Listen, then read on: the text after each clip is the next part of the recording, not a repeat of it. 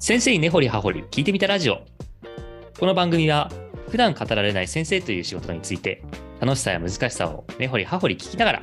いい先生とは、いい学びとはということを追求する番組です。私はパーソナリティの栗田と申します。そして、はい、私もパーソナリティ小島です。よろしくお願いします。はい、ではこの、ポッドキャストのですね、ついにもう30回弱というところで、そろそろ30回に手が届くようになりました。小島先生、改めてありがとうございます。いや、ありがとうございます。はい、で日に日に聞いてくださっているユーザーの数も増えていっているので、すごくありがたいなと思っているんですが、今日はですね、いつもとちょっと趣向を変えた回にしてみたいなと思っていて、初めての試みをしてみたいと思っております。何かというと、今までこの小島先生と2人でいい先生とはということを語っていたんですけども、ちょっと別の先生をお呼びして、いい学びとはというところを別の観点でちょっと語っていただきたいなと思っておりまして、今日はゲストにお越しいただいております。現役高校教諭の細川先生です。細川先生、よろしくお願いいたします。はい、よろしくお願いします。よろしくお願いいたします。で、今日いただいた経緯のところからご説明になりますが、私ども NEXT Teachers がやっておりますセミナーに細川先生ご登壇いただきまして、北海道の新陽高校というところで取り組んでいらっしゃる、いわゆる広報の SNS 活用というところでご活躍いただいている先生ということで、過去セミナーにご登壇いただきました。探究授業でもすごい取り組みをされているということで、今回ですね、その探究授業についていろいろと語っていただけないかということでお越しいただいております。はい、細川先生からも自己紹介いただければと思ってまして、よろしくお願いいたします。はい、細川と申します。昨年度までは北海道にある新陽高校という私立高校で6年間主に探究学習と学校広報の方法を、取り組んでおりました。で、今年度からは通信制サポート校っていうところでちょっと働くことになりまして、場所はちょっと関西で、まだ本当に一昨日入学式で出来たてほやほやの本当に1期生を迎えるっていう形の出来たてほやほやの学校なんですけども、そこの、新たな探究の学習であったりプロジェクト型の学習の、設計など、今携わっております。あとは合わせて探究学習の、教材とかをいろんな学校に届ける、そんな民間の会社でも勤めておりまして、自分の中でも本当に探究学習、より良い探究学習とは何なのかっていうのもちょっと自分の中の問いとしてあるので、今日そういう頻度とかをちょっと共に学べればと思っております。よろしくお願いします。よろしくお願いいたします。ありがとうございます。なんか改めてご経歴を聞くと、もう結構探究すごい力を入れてきたっていう、そういうご経歴ですよね。最初6年間北海道新陽高校ということなので、今、はい、学校の先生としては7年目ということでよろしかったですか？そうですね、はい、7年目ですね。ありがとうございます。で、最初のところからいわゆる探究授業って関わってたんですか？いや、ですね、1年目2年目はもうゴリゴリ進学系でしたね。もう探究とはちょっと全然離れてたぐらいで、3年目あたりに探究学習について、なんかそういう専門のコースがあって、そこの所属になったので、そうだったんですね。先生としてはその1年目2年目、今もそうだと思うんですけども、教科としては国語を教えられているという理解でよろしかったですか？そうです。はい、ありがとうございます。実際じゃあ1年目2年目は国語の教師としていろいろな知見を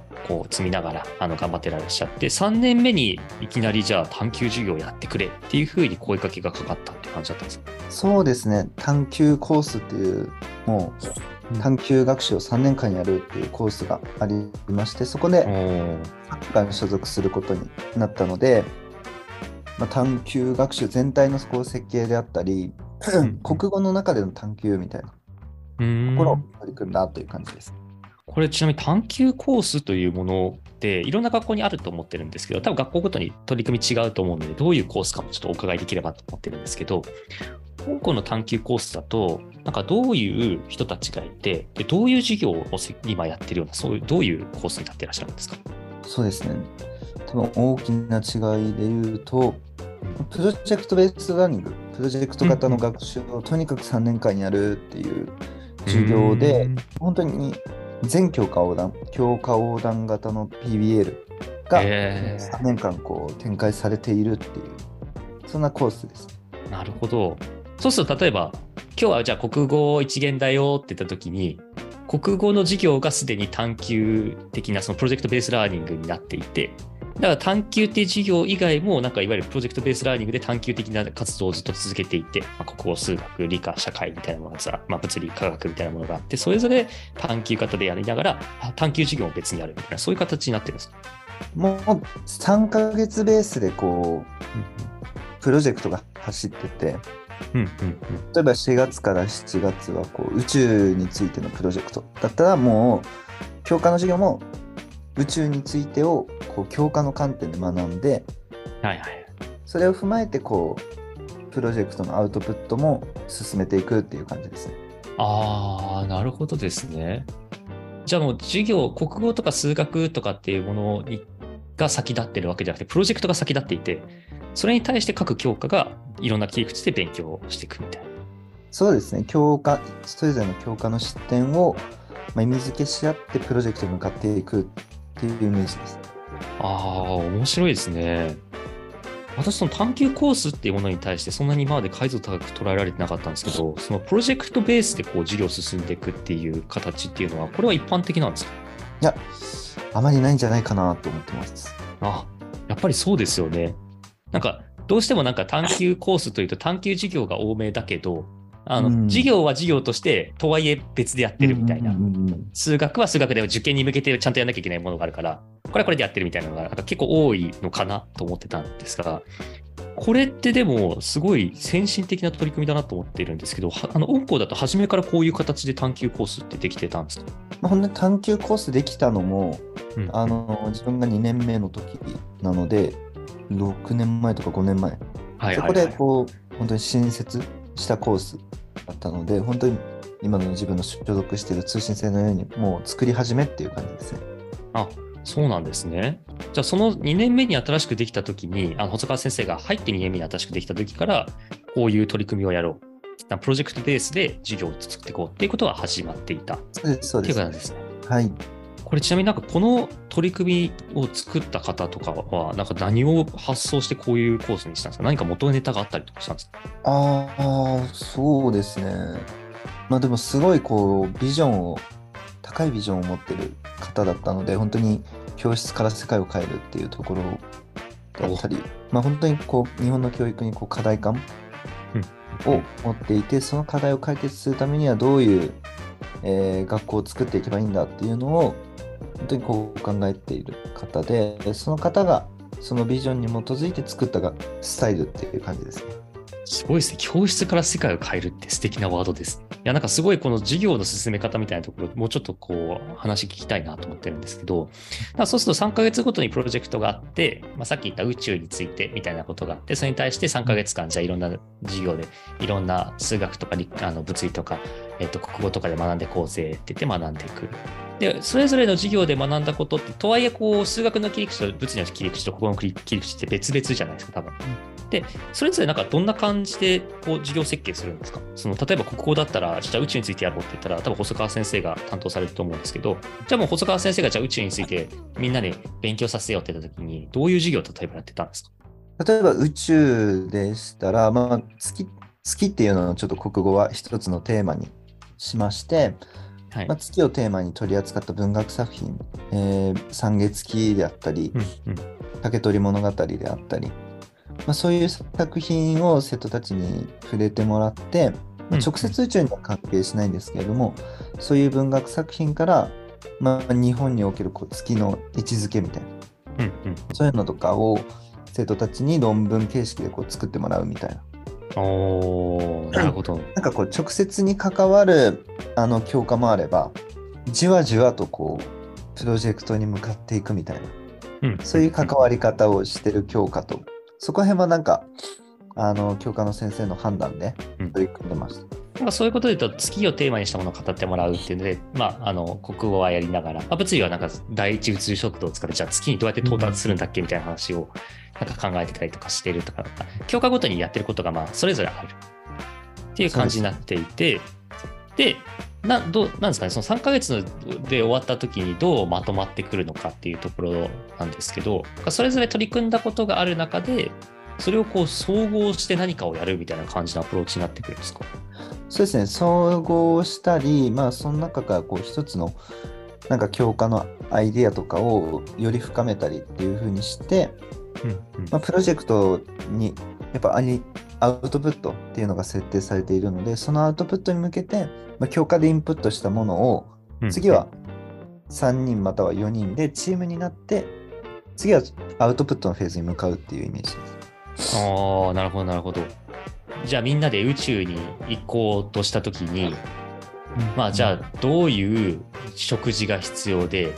どういう技術が必要で、で仲間を集めるときにどういうキャッチコピーを作ればいいんだっけ、どういう物語で集めればいいんだっけみたいな話を、じゃあみんなで考えようぜっていうので、それぞれここで学んだことであるとか、家庭から学んだことだとか、物理で学んだことを持ち寄って、そのアウトプットを出すためにみんなでまたそこで共同作業をやってるみたいな、そういうイメージなんですか。そうです、はい。なるほどですね、ありがとうございます。そういう意味でプロジェクトベースラーニングが各教科に存在していながら、最終的にそれをまとめるまたプロジェクトベースラーニングみたいなものがあって、まあ、その3ヶ月間の集大成みたいなものを各チームで作っていくみたいな、そういうのがなんか大きな構成としてのまとめになってくるって感じですか。はいはい、整理してくれてありがとうございます。あ、いえいえ、ありがとうございます。まだちょっと、まあ、あくまでぼわーっとした構造の話にはなってくるので、うん、ちょっと細かいその中身の話はここからまたちょっと深掘りできればとは思っておりますが、なんかこの段階でなんか小島先生とかもなんかこう全体の構造とかで聞いておきたいことあれば、なんかご質問いただければと思ってますけど、小島先生どうですか。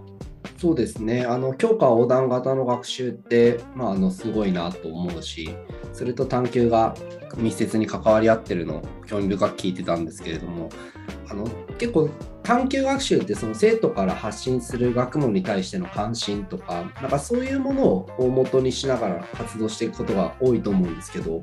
なんかその問いの立て方っていうか、そのプロジェクト全体を統括する一つのプロジェクトの決定方法っていうか、そういうものがどういうプロセスで行われているのかすごく気になったんですよね、うん、どうやってるんでしょう。